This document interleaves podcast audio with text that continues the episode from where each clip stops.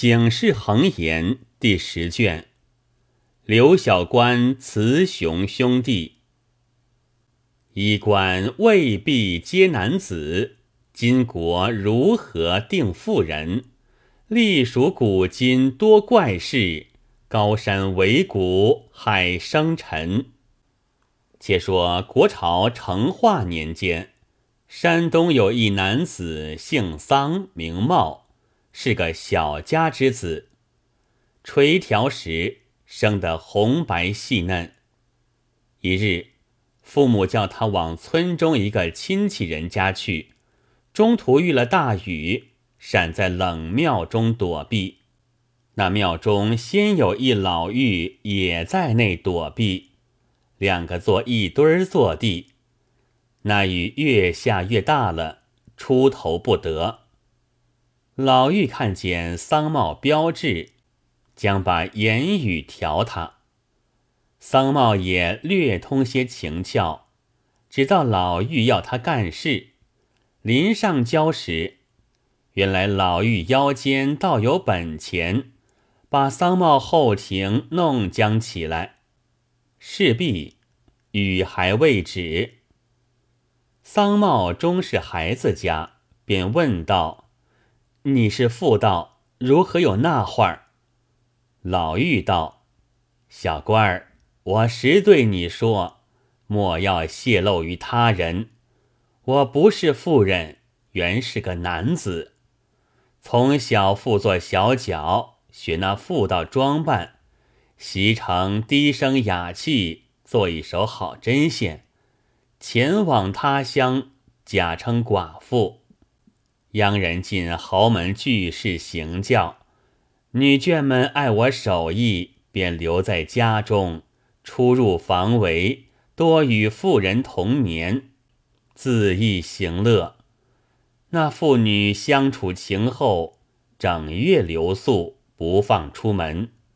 也有妇女归娘不肯胡乱的，我另有个媚药，待她睡去。用水喷在他面上，他便昏迷不醒，任我行事。及至醒来，我已得手。他自怕羞辱，不敢声张，还要多赠金帛送我出门，嘱咐我莫说。我今年四十七岁了，走得两京九省，到处娇娘美妇，同眠同卧。随身实用，并无缺乏，从不曾被人识破。桑茂道：“这等快活好事，不知我可学的吗？”老妪道：“似小官嫩般标致，扮妇女极像样了。你若肯投我为师，随我一路去，我就与你缠脚，教导你做针线，引你到人家去。”只说是我外甥女儿得便就有良玉，我一发把媚药方传授于你，包你一世受用不尽。桑茂被他说的心痒，就在冷庙中四拜，投老妪为师，也不去访亲访眷，也不去问爹问姐，等待雨止，跟着老妪便走。那老妪一路与桑茂同行同宿，出了山东境外，就与桑茂三柳梳头，包裹中取出女衫换了，脚头缠紧，套上一双窄窄的尖头鞋，看来就像个女子，改名郑二姐。后来年长到二十二岁上。桑茂要辞了师傅，自去行动。师傅吩咐道：“你少年老成，定有好人相遇。只一件，凡得意之处不可久住，多则半月，少则五日，就要换场，免露行迹。还一件，做这道，多见妇人，少见男子。”切忌与男子相近交谈，若有男子人家，预先设法躲避，倘或被他看出破绽，性命不保，切记切记。桑茂领教，两下分别。后来，桑茂自称郑二娘，各处行游哄骗，也走过一京四省，所奸妇女不计其数。到三十二岁上，游到江西一个村镇，有个大户人家女眷留住，传他针线。那大户家妇女最多，桑茂迷恋不舍，住了二十余日不去。大户有个女婿，姓赵，是个纳素剑生。一日，赵建生到岳母房中作揖，偶然撞见了郑二娘，爱其俏丽，嘱咐妻子接他来家。郑二娘不知旧里。欣然而往，被赵建生邀入书房，拦腰抱住，定要求欢。郑二娘抵死不肯，叫喊起来。赵建生本是个粗人，惹得兴起，不管三七二十一，竟按倒在床上去解他裤裆。郑二娘抵挡不开。被赵建生一手插进，摸着那会儿，方知是个男人女伴。当下叫起家人，一所捆翻，接到官府，用刑严训，招称真姓真名及向来行奸之事，污秽不堪。县府申报上司，都道是从来未有之变。据书奏文，刑部以为人妖败俗，律所不载，拟成凌迟重弊，绝不待时。可怜桑茂假充了半世妇人，讨了若干便宜，到头来死于赵建生之手，正是福善祸淫天有理。律轻情重，法无私。方才说的是男人装女败坏风化的，如今说个女人装男结孝兼全的来正本，恰似勋友不共气，遥结好相行，毫厘千里谬，任取定盘星。这话本。也出在本朝宣德年间，有一老者姓刘，名德，家住河西务镇上。这镇在运河之旁，离北京有二百里田地，乃各省出入京都的要路。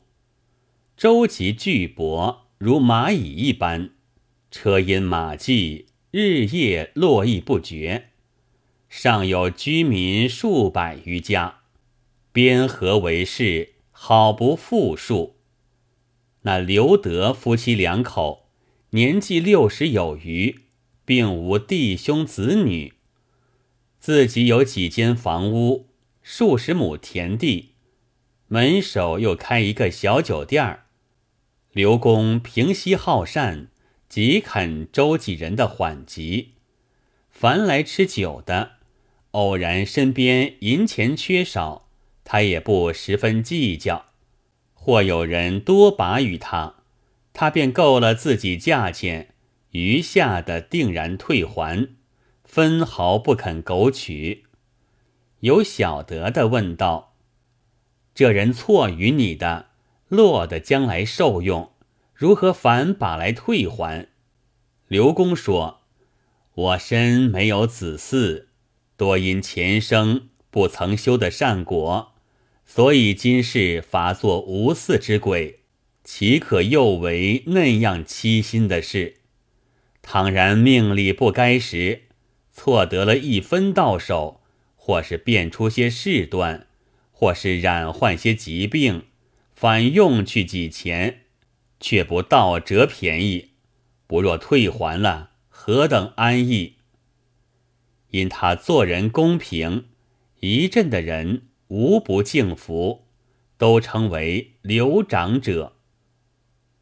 一日正值隆冬天气，朔风凛冽，彤云密布，降下一天大雪。原来那雪能穿帷幕，善渡连笼，乍飘数点，俄经柳絮飞扬，狂舞一番，错认梨花乱坠，声从竹叶传来，相似梅枝地至。塞外征人穿洞甲，山中隐士拥寒侵。